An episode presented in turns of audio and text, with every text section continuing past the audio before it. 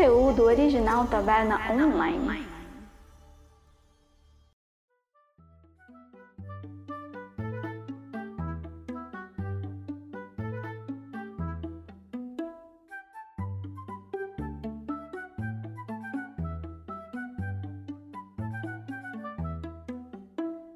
Saudações aventureiros e aventureiras, aqui quem fala é o Taverneiro Victor Dias e no episódio de hoje iremos falar sobre Pequenos Aventureiros, um sistema de RPG feito para crianças. O episódio tá muito legal e vocês devem estar reparando que quem tá fazendo essa introduçãozinha não é, como tradicionalmente, o nosso Taverneiro Alan, porque o PC dele tá passando por uns maus bocados.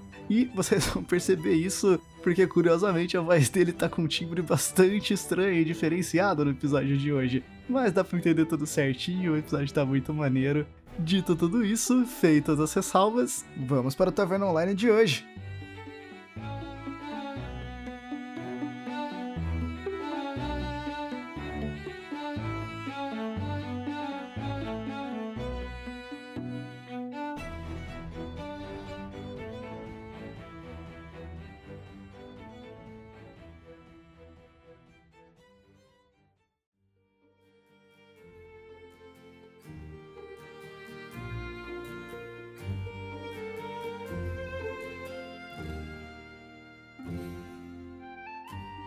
Eu sou Alan Camilo, aqui da Taverna Online, e hoje a gente vai conversar sobre RPGs para crianças, que eu acho que é um tema muito legal da gente abordar. E aqui comigo temos Vitor. Fala galera, sou o Vitor da Taverna Online e hoje o papo promete uma coisa inusitada que a gente não vê tanto, né, no, no, no cenário do RPG, mas que precisa, porque RPG é bom para todo mundo, é bom para adulto, é bom para adolescente, para criança para todo mundo. Sensacional. E ele é a estrela do podcast de hoje, José Nossi. Opa, obrigado vocês me chamando de estrela, eu até passo a acreditar, velho. Fala aí, se apresenta pra galera. Eu sou tal pessoa, faço tal coisa. É, antes de tudo, olá, né? Bom dia, boa tarde, boa noite. Não sei que hora que o pessoal vai estar tá ouvindo aí o podcast. Meu nome é José Nossi. Eu sou o game designer aí por trás do estúdio Macunaíma Games. E assim, eu duas coisas que eu sempre gostei, né, de crianças e de RPG. Aí nada mais mais útil, né, e juntar o útil ao agradável, aí eu fiz um RPG infantil que é o Pequenos Aventureiros. E aí ele tem dois grandes diferenciais.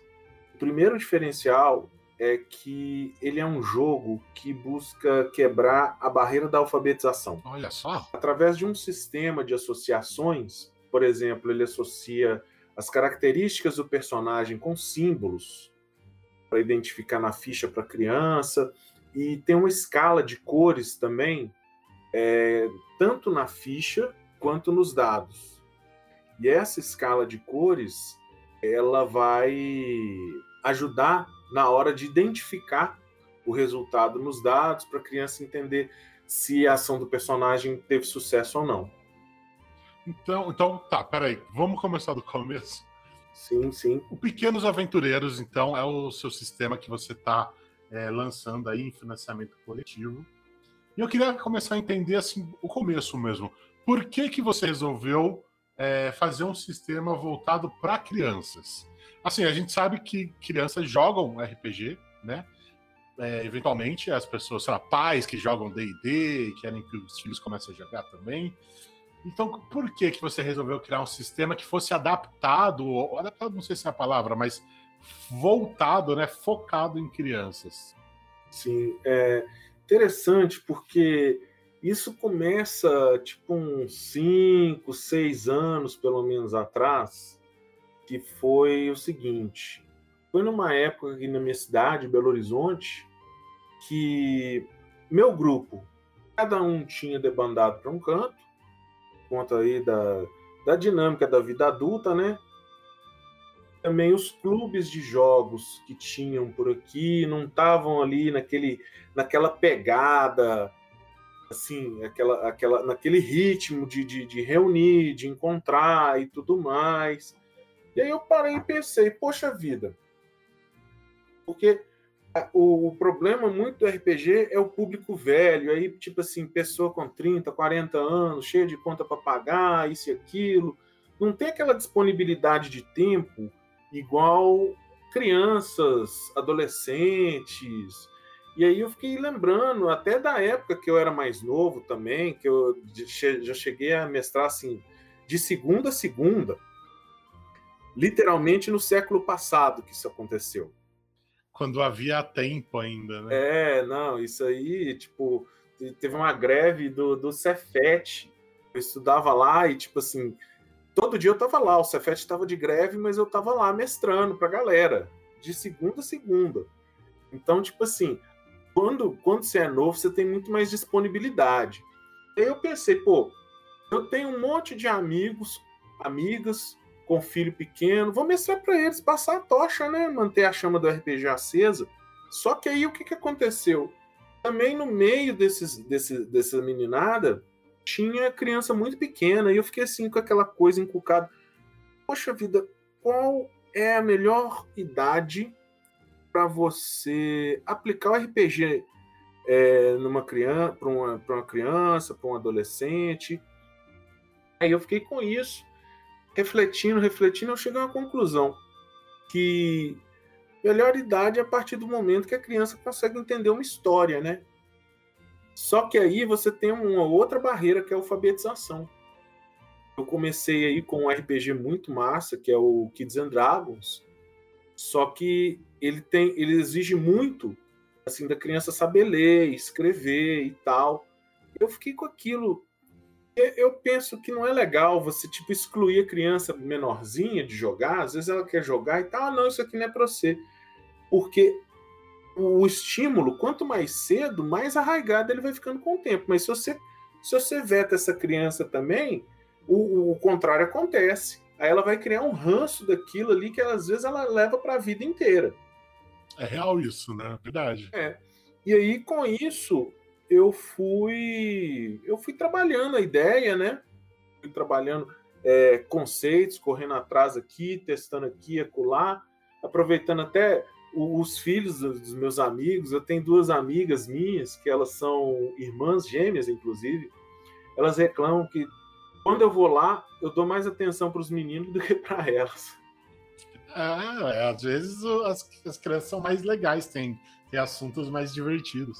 Ah, não, não é questão de ser legal, né? Tipo assim, não sei falar se, se é questão de ser legal, porque é diferente. É, é são assuntos diferentes e não, não sei, não, não, não, não, saberia dizer se um é melhor que o outro. É igual, igual perguntar é, o que, que você prefere, chocolate ou Senhor dos Anéis? é real.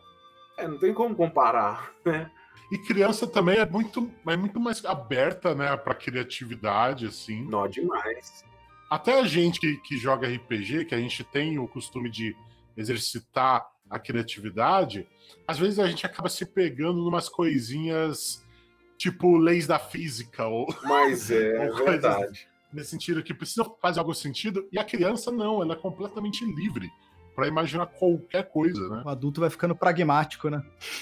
Pois é, inclusive tem uma questão interessante que é, o pessoal tem levantado ultimamente e que na verdade é um é uma, é uma questão antiga, só mudou o, o assunto em si. Se OSR é apropriado para crianças ou para é, adolescentes, novatos e tal.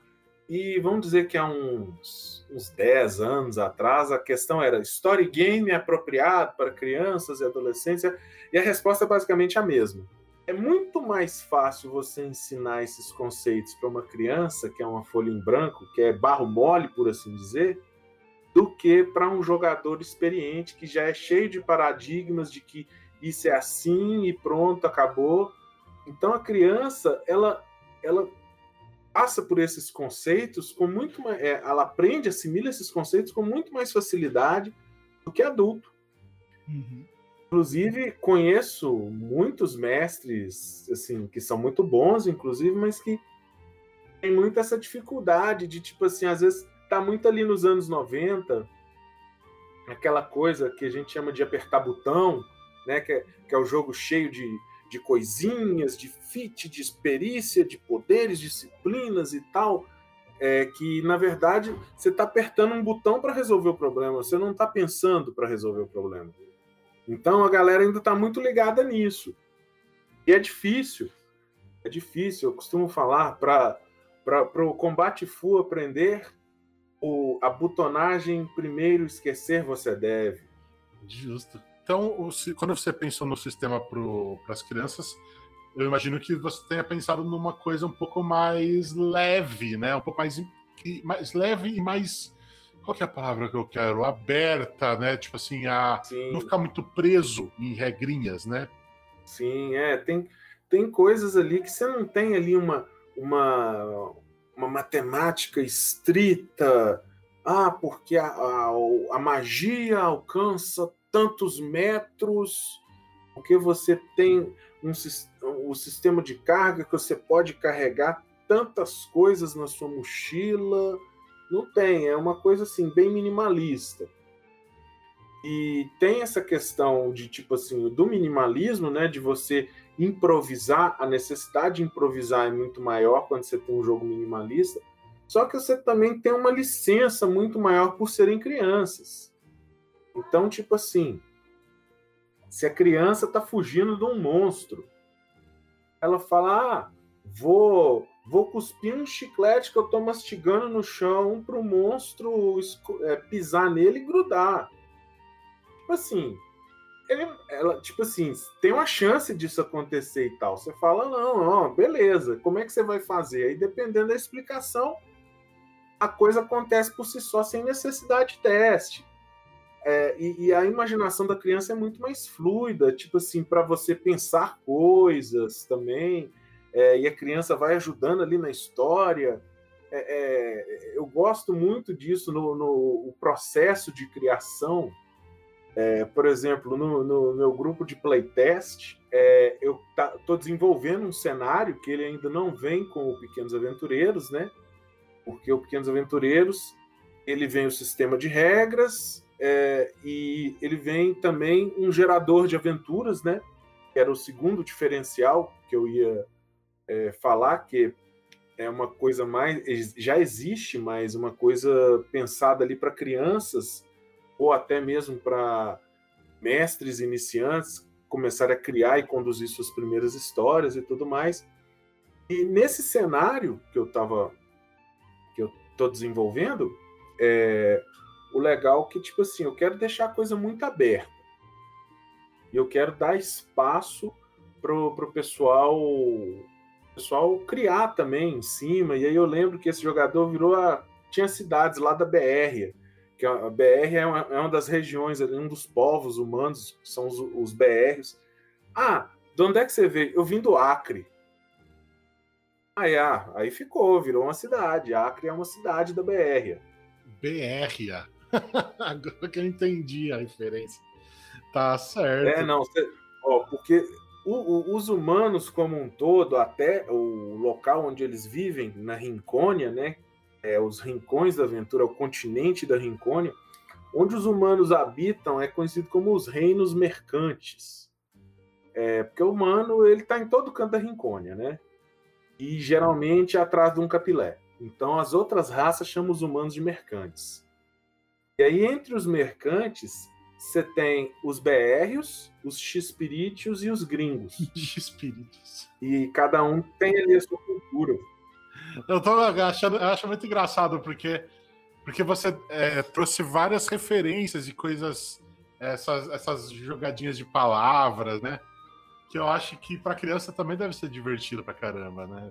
Essas brincadeiras. Assim. Sim, sim. E o legal é o seguinte: que você ganha criança pela novidade é, porque muita coisa é referência da minha própria infância. A criança não vai sacar e ela não precisa ser o Capitão América, manjar todas as referências para curtir. Ela vai, ela vai pela, ela, ela vai pela novidade, ela curte pela novidade e, que, e assim meio que acidentalmente ainda cativei o, o, adulto também que eu ganhei ele pela nostalgia. Hum. E eu fiz assim, acidentalmente é, eu acabei encontrando também uma fórmula que foi a seguinte: geralmente a galera pega coisa de hoje em dia e, trans, e gamifica aquilo, né? E transforma num RPG. Só que, é, tipo assim, separa e maratona aquilo. Uma, às vezes duas vezes. A criança conhece cada fala de cor e salteado daquele desenho. Então, se você fizer um, um RPG, por exemplo, do Steve Universe, conhecimento que você tem, na melhor das hipóteses, vai ser uns 10% do conhecimento da criança. E a criança, ela, ela é criteriosa. Então ela vai, ah, não, mas não é assim, é assado e tal, e tipo, ela conhece, ela conhece mais do que a gente. Isso é, isso é indiscutível. Eu parti do, do, do, contrário. Peguei uma coisa que ela não conhece, aí que eu vou ter toda a licença para criar em cima. E, por exemplo, o adulto que for mestrar, ele vai ter ali muito mais familiaridade do que a criança. E aí, atiçando a vontade da criança, aí você fala: ah, não, então você lembra aquela cidade, Zaca, onde todo mundo é careca e usa peruca? Aqui, ó, tem esse personagem aqui, o Zacarias. É, sabe, sabe aquele sacerdote, Chapolin, do deus Elo Colorado? Então, é isso aqui, ó. E aí você vai mostrando.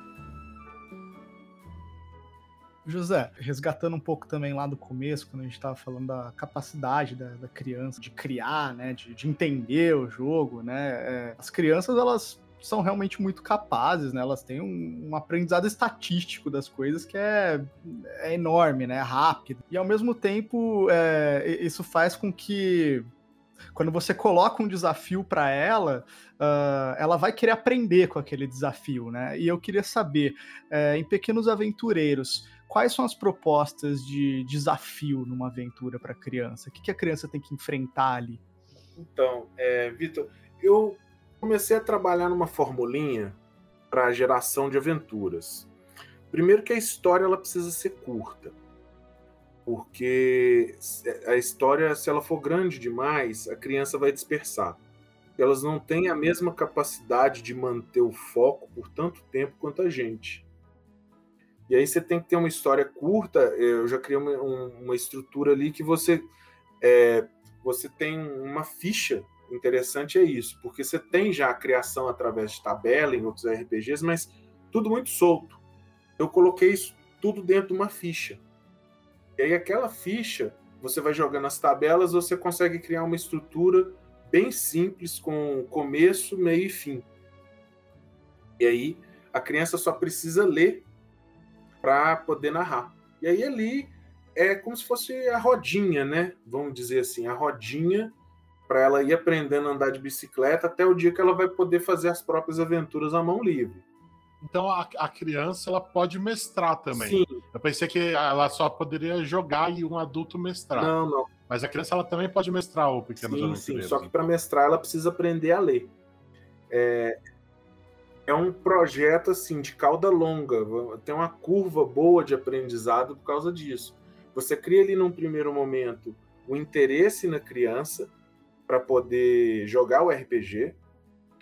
Aí depois você criou esse interesse, aí você, se ela ficar pilhada, ela pode dar o próximo passo, que é mestrar. Ah, mas aí você vai ter que aprender a ler. Então já é um estímulo também ao aprendizado. Não vou dizer que é uma ferramenta didática, porque eu não sou educador e por isso eu não tenho essa eu não tenho esse arcabouço aí para usar o RPG como uma ferramenta didática. Mas é um estímulo, antes de tudo. E aí, a criança sabendo ler, ela, ela mesma pode jogar ali, fazer é, jogar as tabelas, preencher a ficha e conduzir a história. E o legal que é o seguinte, a história, ela intencionalmente tem várias lacunas. Porque aí eu apresento dois caminhos para preencher essas lacunas. Um, a criança pode usar a própria criatividade e preencher aquelas lacunas. E dois, no, é, ela pode jogar para a galera. Então eu tenho uma aventura que saiu no Fast Play 2.0, que é o Terrível Ravengar. O Terrível Ravengar, inclusive, eu narrei ela no Inferno do Gatinho e na Flecha Mágica. A mesma aventura, com uma estrutura nos trilhos, só que eu deixei ela bastante coisa em aberto, de forma que, assim, mesmo ela estando nos trilhos e tal, surgiu duas histórias, assim, quase que completamente diferentes. Até o, o tom das aventuras mudou também. Uma era mais, assim, aquela, aquela fantasia mais rasteira, mais, mais assim, mais baixa fantasia, enquanto a outra pegou, teve um clima mais épico. Então, e, e tudo por conta da agência dos jogadores. E falando em agência de jogadores, a criançada vai é, é muito criativa, vai querer provavelmente jogar com os personagens mais aleatórios do mundo, mais diversos do mundo. Como que funciona a criação de personagem? Porque não sei, eu fico imaginando que vai ter criança que vai ter que vai querer jogar com, sei lá, o chiclete, o rei chiclete do mundo dos doces. Uma coisa meio hora da aventura, assim. Então, eu eu trabalho o meu cenário para ele ser mais clichê. Isso é intencional. Porque no caso da criança, quando ela é muito nova, aquilo tudo para ela é novidade. Então, nada melhor do que começar apresentando do arroz com feijão. Certo. Mas, assim. É... E aí você coloca alguma coisa ou outra ali, dependendo da sua proposta.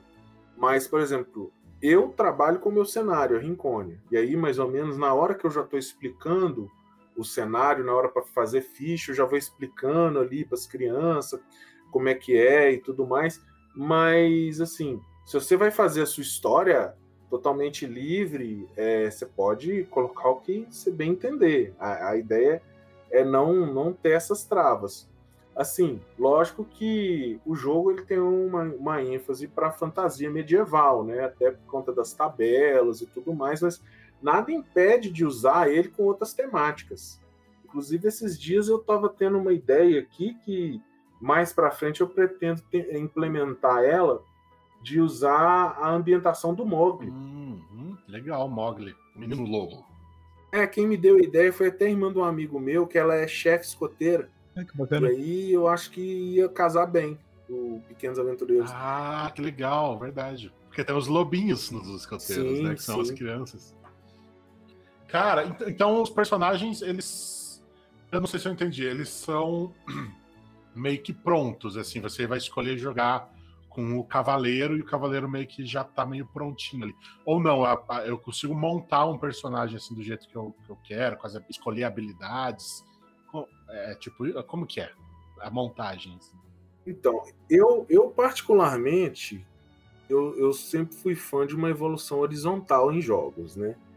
Então, não sou muito fã daquela coisa de nível e tal. Coloquei classes no jogo para ajudar ali a orientar.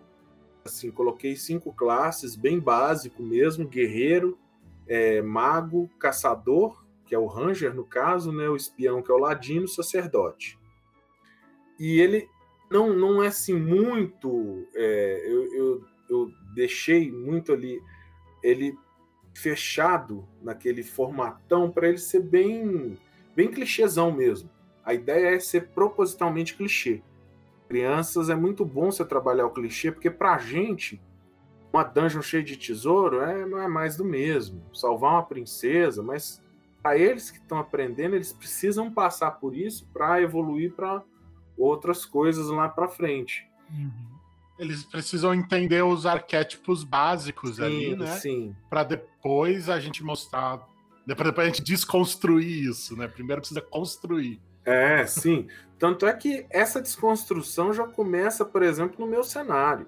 É o próximo projeto que eu tenho aí, depois que sair o Pequenos Aventureiros, entregar as recompensas para todo mundo, é já a Rincônia, que já está aí a meio caminho andado, já já estou mestrando bastante coisa aí dela, já tem um, um, uns dois anos quase, desenvolvendo o cenário.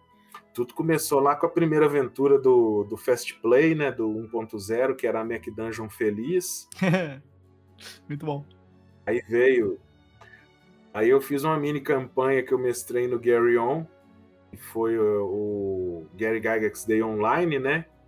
Inclusive, esse ano também vai ter, ainda não tive tempo de mexer com isso por conta do financiamento, mas nem que seja uma coisa mais humildezinha, só a galera chegar a jogar ali e tal, não vai ter sorteio, não vai ter gincana igual do outro, mas vai ter também.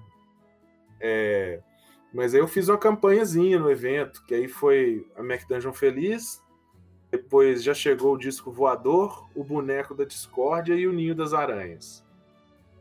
Foi as quatro aventuras. Aí agora incorporei mais duas, que foram no Fast Play 2.0, que é o Terrível Ravengar, né, que eu já tinha falado, e a Tumba de Munharanduba.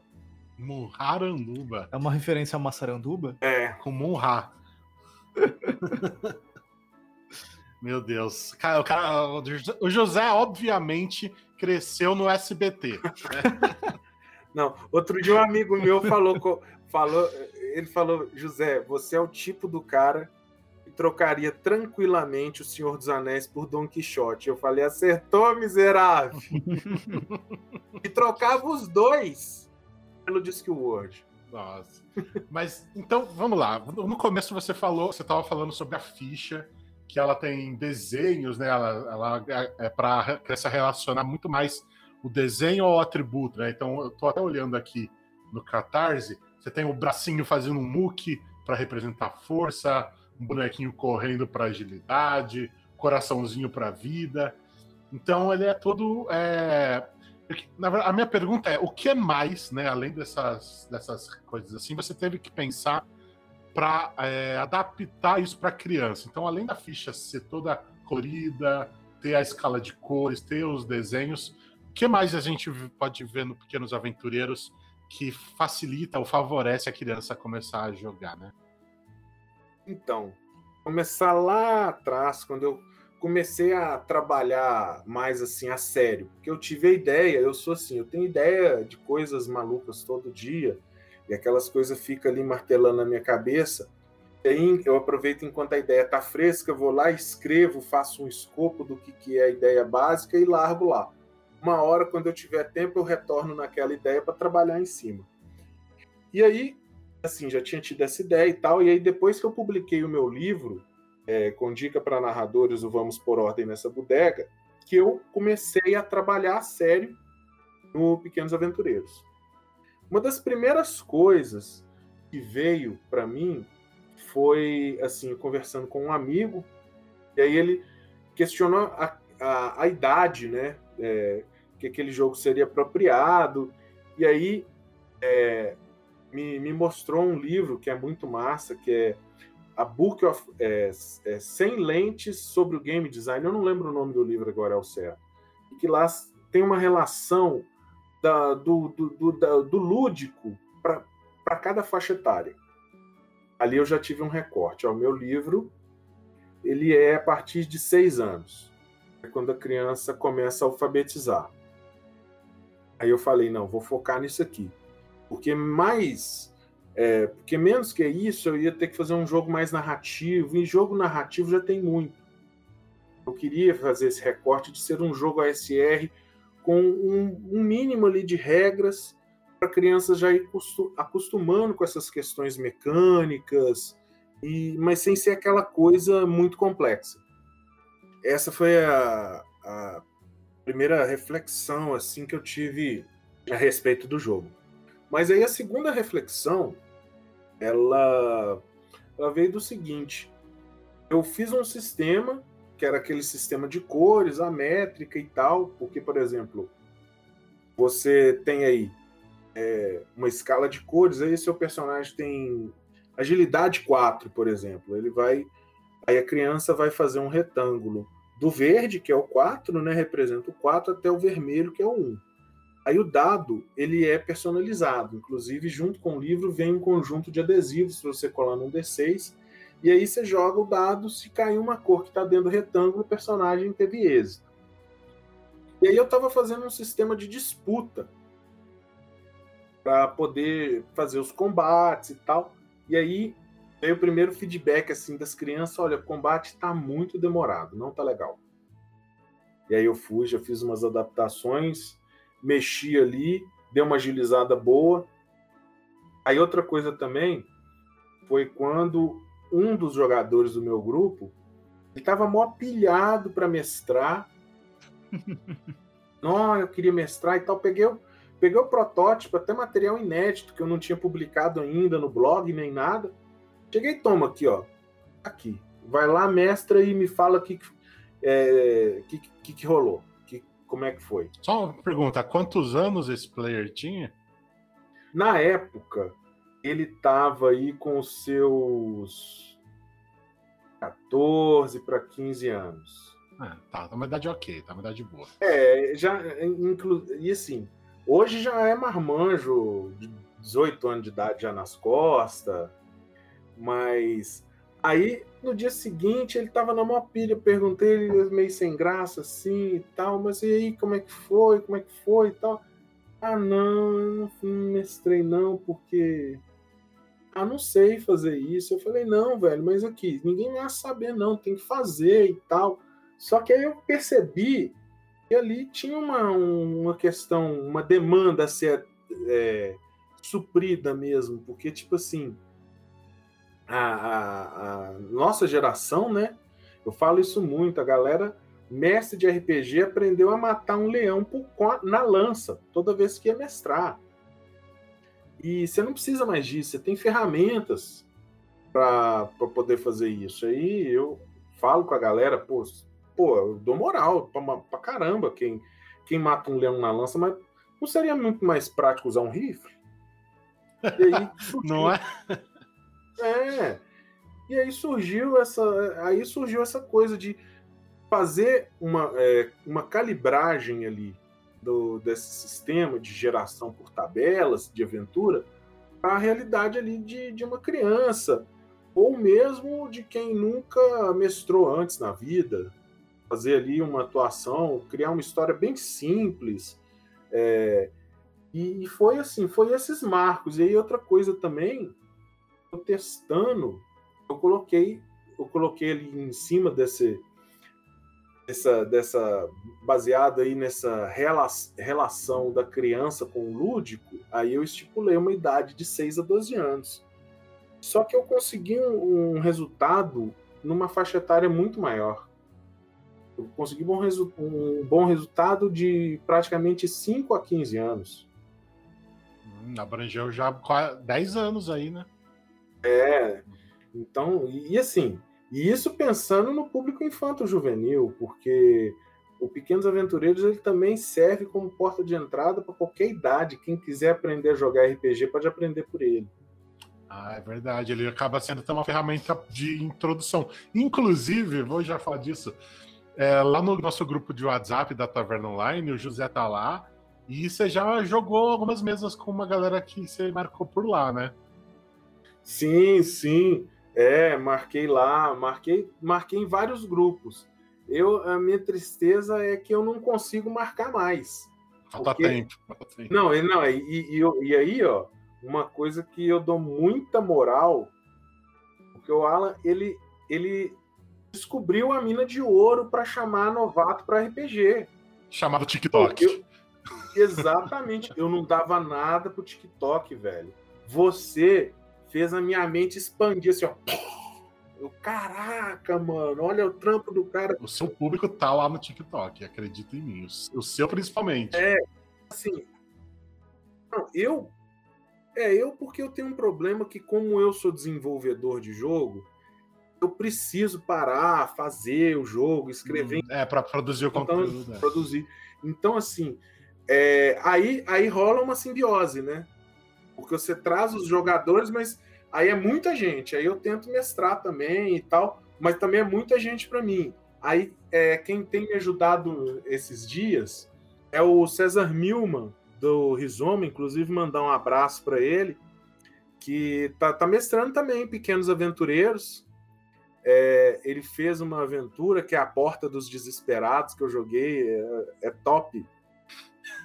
Oh, não, você precisa dar algum jeito de ligar pro Silvio Santos para ele patentear, para tipo, vender os direitos aí do Pequenas Aventureiras, porque é, é, no SBT Verso que se passa o Pequenas Aventureiras. Nada, nada. Aqui. É, é, é, o SBT Verso e o Globo Verso também dos anos 90, porque, por exemplo. É... TV Globinho. Não, TV Globinho é, é, é, assim, tem também, vamos dizer que tem, mas é muito assim, a minha infância. É... Então, por exemplo, quando eu estava desenvolvendo o meu cenário, eu pensei, tem que ser um cenário clichê, né? Mas aí eu fiquei aquela coisa, cenário clichê, cheio de nome em inglês, estrambótico, e criança não vai entender muitas vezes. Aí me veio uma voz lá no fundo da minha consciência e falou: José, toca o foda-se. Quando eu fiz isso, surgiu as quatro primeiras cidades do meu cenário: Idiópolis, Dedéia, Mussúnia e Isaca. Olha só. Mas eu acho que é mais legal assim também, tipo. É, cara. Eu acho que sim também. Sim. Não, e aí são os quatro, os quatro reis da BR que tentaram, que eles fazem uma aliança ali para ter um, uma maior visibilidade e tal é, na, no, nos reinos mercantes, só que eles só metem os pés pelas mãos. Eles são conhecidos como os trapalhões, os reis trapalhões. Nada, nada mais, nada menos, mais do que o esperado. É, inclusive, eu tenho uma personagem que eu jogo nas aventuras do César, que é a Zacarita. Zacarita, ela é uma ela é uma zaca. É, então, ou seja, todo mundo que é de zaca não, não tem cabelo, ela usa peruca. Uhum. E ela é uma sacerdotisa do cara de lá de cima da lua de cristal. O cara lá de cima. O cara lá de cima. O, como é que é? O cara lá de cima vai me dar. Tudo que eu quiser, o cara lá de cima vai me dar. Já dizia a Xuxa. Lady Meneghel é a sua sacerdotisa do, do cara lá de cima. Lady Meneghel. É muito bom, porque é os anos 90 condensado em um sistema só, cara. Muito legal. Não, e, e, e a BR tem um detalhe. São as duas, as duas maiores religiões da BR é, a, a maior é o cara lá de cima, da lua de cristal. Tem uma religião que tem ganhado muitos adeptos ultimamente, que é o culto ao cachorro caramelo. essa eu acho que eu pertenço a ela. Essa é boa, essa aí eu gosto. Talvez, é talvez todo brasileiro pertença eu a ela. Eu vou no culto ao cachorro caramelo também. É. Aí o, o cachorro caramelo é aquele que está em todos os lugares, aquele que tudo vê, aquele que protege, dá alento aos fracos e oprimidos e que, e, e que corre atrás das carroças. Justo.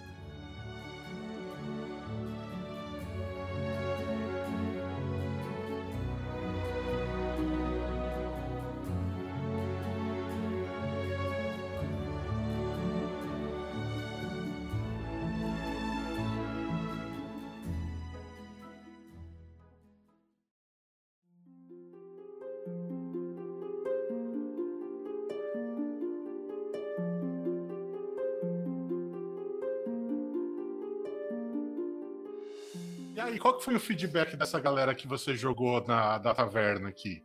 Eles curtiram, eles falaram, eles acharam que é um porque você jogou com novatos, né? Isso que foi o mais legal. Não, a galera, a galera ficou pilhada e tipo assim, tanto, tanto ficou pilhada que eu tive que pedir uma ajuda do César para me ajudar a mestrar para todo mundo. Pô, que legal. Porque quando eu cheguei, eu cheguei na taverna, era mais comum quando a galera chegava, ah, ah, eu conheci o RPG através do TikTok, eu queria ver como é que funciona, jogar e tal. Aí, tipo assim, ataque de oportunidade. A pessoa falou, ó, oh, tem uma mesa de pequenos aventureiros, está convidado e tal. Eu, hoje eu não tenho tanta essa facilidade por causa de que é tanta gente. E aí, assim, de tempos em tempos eu coloco, ó, oh, vai ter uma mesa e tal. Vocês têm uma ideia, no, no Discord da Macunaíma Games, toda segunda-feira tá rolando tá rolando um one shot. Só essa segunda-feira passada que não teve, porque eu não tive clima para jogar, não tava com cabeça por causa aí da, da, perda aí do Thiago Rolinho, pessoa muito querida no, no cenário aí do RPG. Aí eu, aí eu não tive cabeça para mestrar e tal, mas tirando isso, toda segunda-feira sempre tá tendo um one shot lá. Eu acho muito legal que, que a gente tem esse movimento de pensar o RPG para galera nova, né? Que é uma coisa que eu tenho falado muito ultimamente, que eu acho que o pessoal, a comunidade de RPG, ela tem dois problemas. O primeiro problema é que ela tem muitas pessoas, como eu diria, pau no cu. pessoas com uma mente muito fechada. E o segundo problema é que os produtores de RPG, tanto de conteúdo quanto de sistema, às vezes eu acho que eles falam muito para dentro dessa bolha, uhum. né? Eu sinto falta de um pessoal que fale para fora. A gente aqui na taverna, a gente tenta falar para fora da bolha sempre que a gente acha alguém que fala para fora, a gente tenta trazer para cá também. Eu acho que o Pequenos Aventureiros é exatamente isso, é justamente você pegar a criança, né, no, quando ela está no começo aí da jornada dela, para é, já introduzir o, RPG de uma maneira fácil e acessível para ela. Né? Eu tenho a história que eu sempre conto de quando eu comecei a jogar RPG, que ninguém na minha escola jogava RPG, eu conheci, achei muito legal. Aí minha mãe me deu o livro do 3DT, que acho que era o RPG mais é, fácil e acessível na, na época, né? E eu comecei mestrando, completamente errado e completamente é, aleatório, mas foi algo que me introduziu nesse mundo que estou aqui até hoje, e hoje em dia produzindo conteúdo em cima disso. Então eu tenho certeza, o, José, que lá no futuro, daqui uns 20, 30 anos, vai ter um cara que ter um podcast que quando ele quando ele for conversar com você, ele vai ficar emocionado. Ele vai, tipo, falar, cara, você mudou a minha vida com Pequenos Aventureiros há 30 anos atrás. Nossa, cara. Isso, o, o dia que isso acontecer, se eu tiver vivo até lá, né? Se eu tiver. Porque isso é o que eu sinto, por exemplo, pelo Saladino. Eu acho que o Saladino é uma pessoa incrível. Ele mudou a minha vida com o 3DT lá atrás. Não, então... se eu tiver vivo daqui a 30 anos, eu vou ficar muito feliz, velho. Mas assim. Vai tá. É, não sei, né? Porque, tirando o Jô Soares, quantos gordos velhos você já viu por aí? É, então... Eu tava pensando nisso esses dias, eu, eu fiquei meio. Nestão, né? Quantos gordos velho. Eu tava falando isso com um moleque do, do meu grupo, ele ficou mó triste, mas eu falei, velho, aceita, a vida é assim, cara. é um pouco melancólico mesmo de se prospectar aí. É, não, mas é, menino com, com 16 anos, então, tipo assim, não, não é tanto terrorista. Tem tempo para é, ele. É, não, é. Ele consegue corrigir isso aí. Não, é tipo assim, o menino é, tem 16 anos, então, tipo assim, é, não vou chegar para uma criança de, de 6 anos e falar isso, né? Mas, assim, moleque já, já da cara barbada. Isso me lembrou uma coisa. Eu não sei, Vitor, você ia falar algo antes? O que, que você ia falar? Eu, eu ia puxar o, do, do que você estava falando antes de. É, sobre essa, essa coisa do, do falar para fora da bolha, né? E eu, eu acho que eu só ia pontuar que um, um sistema que nem o Pequenos Aventureiros, é, eu acho que ele é, traz uma coisa fundamental, é, pelo que o José está trazendo para a gente, no sentido de que é, muitas vezes o que vai chamar alguém para conhecer um RPG não é nem o RPG em si, né? Porque às vezes a pessoa não faz ideia do que é aquilo, não vai ter um interesse. Se você falar, oh, vamos jogar um RPG, é, às vezes isso por si só não desperta nada, mas quando você coloca ali uh, um, é, um tipo, alguns tipos de referências, uma, um lúdico, uma brincadeira, uma comédia, é, uma coisa meio memeada, digamos assim, né? É, isso cria uma atração, né? E a gente estava falando de TikTok, muitas das pessoas que vêm é, conversar com a gente no TikTok, que é mais novinho assim, e que vai pro grupo da taverna depois, vem, vem nessa levada, vê um, um, um stories nosso brincando sobre, tipo, ah, o que, que um mago precisa saber para fazer tal coisa. E, tipo, sei lá, a gente não tá falando do mago de RPG, é, especificamente. A gente tá porque a gente tá falando de RPG. Mas assim, se você não sabe o que é RPG, para todos os efeitos a gente tá falando de alguém que manipula magias e isso é legal, né? É, eu sinto que, pelo que o José tá trazendo, esse é um, um sistema que permite esse, esse é, despertar do entusiasmo. É o, coisa, é né? o lance de encantar a pessoa, né? Eu falo isso, que as pessoas elas se encantam por histórias e por personagens, uhum. né? Elas não se encantam pelo dado ou pelas, pelos atributos. Elas se encantam pelo cenário. E é isso que a gente tenta trazer muito na taverna. Mostrar as possibilidades de histórias e personagens e cenários que eles podem jogar. E aí as pessoas se encantam com isso e falam: puxa, eu queria muito jogar nesse, nesse cenário. Então vem aqui que eu te mostro umas regrinhas e a gente joga. É mais ou menos isso.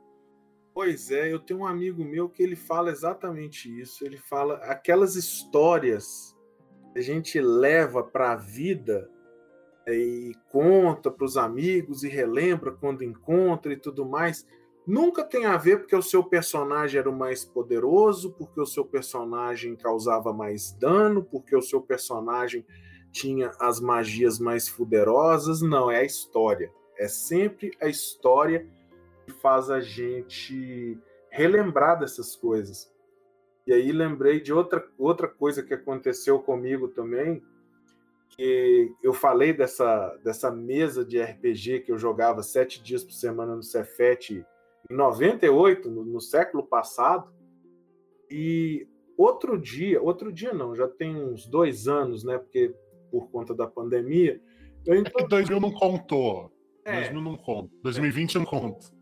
É, mas aí, assim, por acaso, encontrei na rua com vários do, do, dos meus colegas que estavam nessa mesa e a galera lembrava dela até hoje. Nossa, aquela mesa ali foi muito foda e tal. E era uma mesa de vampiro. E assim, nunca tive um, um grupo de vampiro tão foda quanto aquele.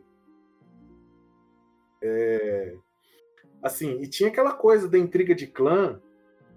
Ó, aqui é, reuni... É, os Brujá, os Brujá reuniam ali entre si, os Gangrel reuniam entre si, tipo assim. E era aquela coisa mesmo. Eles tinham uma atuação em comum, mas tinha as políticas de clã e tal. Nunca, ti...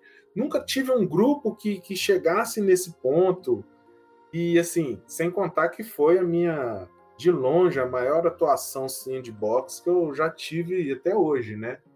Porque sete dias por semana, tem como você fazer roteiro, não é só no sandbox. Justo, justo. Cara, é, eu queria saber. Ah, uma coisa que eu lembrei lá quando a gente tava falando que gordo não fica. Gordo morre cedo, basicamente. Que é como que, que, inclusive foi uma pergunta que você fez pra gente quando a gente estava gravando um RPG sobre morte no RPG, e agora eu devolvo essa pergunta para você. Como você trabalha a morte em Pequenos Aventureiros com crianças? Ali? Joia!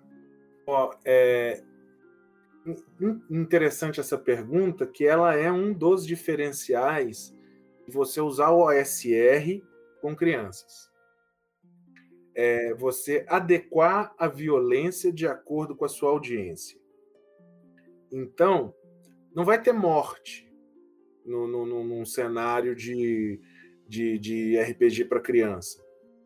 Quando você zera o PV do, do, personagem, ou ele cai inconsciente, ou ele foge, ou, ou ele se rende. É, por exemplo, ataques. É, um golpe de espada não vai cortar o outro, vai cortar a roupa. Vai, quando muito, amassar a armadura para mostrar o impacto, mas você não vai ter cenas assim de, de com sangue, desmembramento, morte, essas coisas mais gore. É, Power Ranger já estava aí para ensinar a gente que é só soltar faísca, né? é, não. E, e, e, tem um detalhe também que é o seguinte: isso não impede de rolar um game over. Já teve caso assim que criança jogou é, e aí tinha que fazer um acordo com os goblins. Teve um jogador mais velho, era uma mesa mista. Ele teve que se ausentar. Ele falou: Não vou fazer. E aí eu, eu coloquei: Ah, então você tornou escravo dos goblins. E tipo, foi um game over. Aí o menino ficou na empolgação porque o cara tinha falado, ah, eu também não vou aceitar, não. Aí foi, ah, não, então você também virou um escravo dos goblins, a história acaba aqui. Então, tipo assim, não tem aquela morte, não tem aquela frustração. E aí depois, tinha, aí, tipo assim, tinha chegado mais umas duas crianças depois disso. queriam jogar. Aí tô jogando lá com eles, o menino ficou na empolgação de jogar. Ah, não, então, ah, eu queria jogar, então. Não, aí ele. Criança, aí, né? Tem muito É. isso, né? Aí eu falei, não, então, ó. é, e aí chegou nesse mesmo patamar lá na aventura, ó. Ah, e levem esse, levem esse garoto daqui, nós não aguentamos mais ficar com ele. E aí foi, coloquei o menino aventura também. É, e aí continuou a aventura dali e tal. Praticamente só, só teve um, um reset na, na, na aventura. Então, é, basicamente é isso. Questão de morte, para criança, eu não, não coloco assim essa coisa mais gore, violência e tudo mais. Mas não quer dizer que não tenha fim, né? E tem outra questão também. Não quer dizer que teve um fim, que aquilo acabou ali. É o fim de um capítulo. Eu gosto muito quando assim dá um TPK, um- mas não um TPK literal, mas um TPK assim, é, em termos, né? Em termos, porque dá um game over ali e tal, todo mundo é aprisionado, todo mundo é derrotado. Aí com isso eu aí tipo depois disso o que, que eu faço geralmente? Aí eu abro para uma narrativa compartilhada. E aí o que, que vocês acham que poderia acontecer para o personagem de vocês sair desse enrasque? Aí eu vou olhando as ideias da galera. É muito uma arte também com o tempo de você saber fazer as perguntas certas. Aí você vai perguntando, dando ideia, e aí tipo assim, mas ah, pode ser que ah, o grupo foi derrotado, igual tem tem, tem uma aventura que é, já chegou o disco voador. Eles é, foram atrás do quase nada, só que falharam e foram pegos numa em- emboscada, foram presos. Eles estavam na Xpiritia, que é, é, assim, e a religião deles é El Colorado, os sacerdotes deles são conhecidos como chapolins. E aí eu já tinha dado a dica que um chapolim tinha ido atrás do quase nada da Vila Madruga, ele não tinha voltado. Eles viram e falam: Ó, e agora? Quem poderá nos ajudar? Eu! Mas assim- Ah, super bom, muito, Muito bom, bom. muito bom. Aí, tipo assim, você vai usando a criatividade e tal ali, e, e vai aproveitando a criatividade das crianças também. É, E, e, assim, eu não sei se é porque eu sou muito. Eu sou um mestre assim, meio showman, né? Então, assim, a, a aventura eu, eu, eu quero fazer um troço assim, que a galera vai ficar assim. Eu quero ver o olhinho das crianças brilhando. já teve já teve vezes de eu mestrar e, tipo assim, eu tô concentrado naquilo ali, eu tô, tô, tô ali, eu, a mesa, as crianças, prestando atenção naquilo. Eu nem reparo. Depois viraram para mim, José, sua mesa tava cercada de gente querendo ver a sua aventura. Eu, caraca, eu nem vi. Que da hora, que da hora. Mano, eu acho que uma coisa que é, é muito importante disso, assim, para Quando você tá ensinando alguém a jogar RPG, né? Que eu, que eu acho que essa dinâmica traz esse cuidado com o que acontece no jogo, com como os finais acontecem, tudo, né? Ou com, ou com os elementos mesmo, que são, né? Que, que tem essa coisa, hora cômica, hora delicada, né? E justamente coloca que você pode criar, né? Uma. É, acho que é um, talvez um ensinamento muito importante de se jogar um sistema assim, né? Você pode viver uma aventura emocionante né, sem ter que ter uma experiência uh, negativa, né, no sentido tipo de, uh, de, gerar alguma tristeza, de gerar algum impacto uh, com crueldade, né, que é uma coisa que a gente é, preza é, aqui na taverna, né? Uma, é, que basicamente, né? Você não precisa ser um babaca para jogar ou mestrar RPG, né? e eu acho que é muito importante que as crianças passem por esse aprendizado, sabendo que quando elas forem adultas, né, elas vão mestrar e elas vão chegar ali no, naquele momento e vão falar: olha, eu, eu me emocionava lá atrás com isso e não precisava ter nenhum tipo de apelação, né? Eu, eu, eu dava risada, eu me emocionava, eu me entusiasmava é, e, e tava ok com aquela narrativa, né, com aquela gramática. Pois é, Vitor. É, é por isso que eu falo que o Pequenos Aventureiros ele é um RCR family friendly. E quando você imagina o SR, você imagina aventura de filtro, três personagens para sobreviver um, qualquer coisa seu personagem morreu e tal. Pequenos, é, Pequenos Aventureiros ele tem essa pegada mais family friendly, que justamente isso, de mostrar que você pode rir, você pode divertir sem, sem pegar pesado. Ou você pode até tratar dos temas, mas de uma forma suave.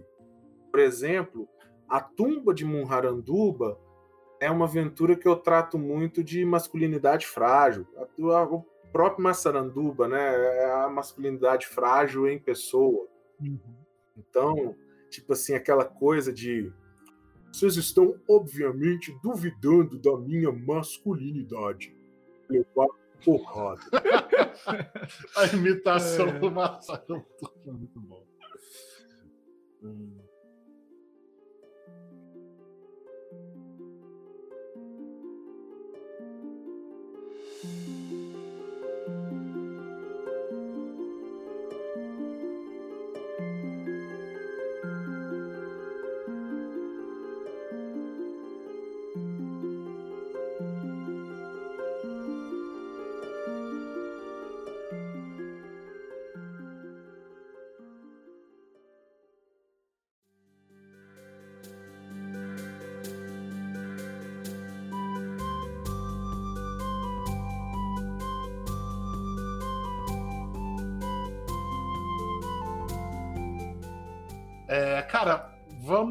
Falar do rapidamente aqui para a gente já caminhar para o encerramento do financiamento, né?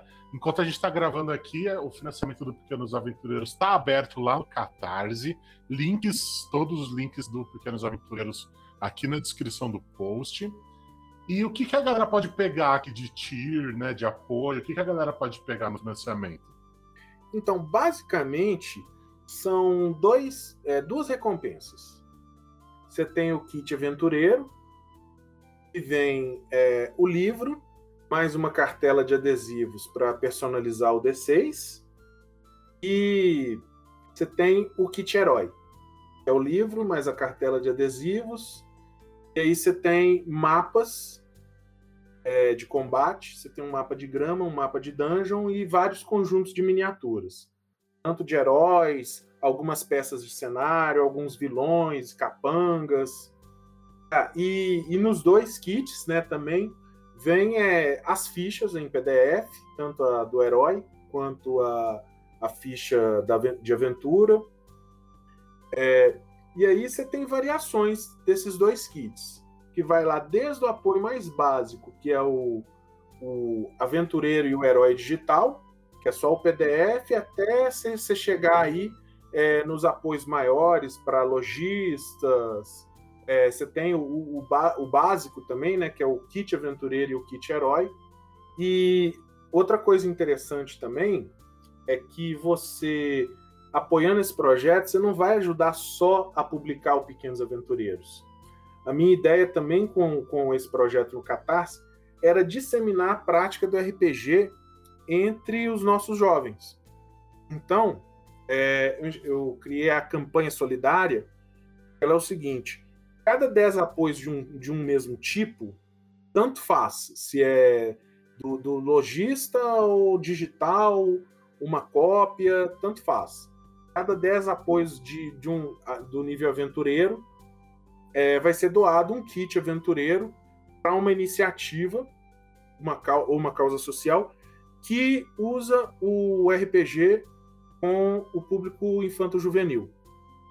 E a mesma coisa com o que com o apoio de nível herói.